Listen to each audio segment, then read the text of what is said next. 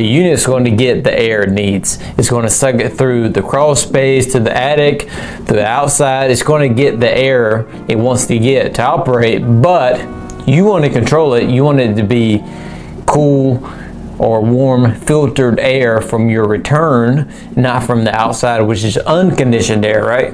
So that'll save you energy and the unit will not have to work as hard to get the air back to it. So that is why you have two returns.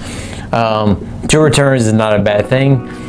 I'm glad you have two returns, because you need two returns, because if you had that one return on this side of the house and you had this other 1,600 square feet, all that air has to get back to this side of the house one way or another. And we all know it's going to be very difficult on that back room when you shut the door, because that's your junk room. You have all your stuff in there. You don't want people to see it. It's going to be very hard for the air that's coming out to then get back to the return.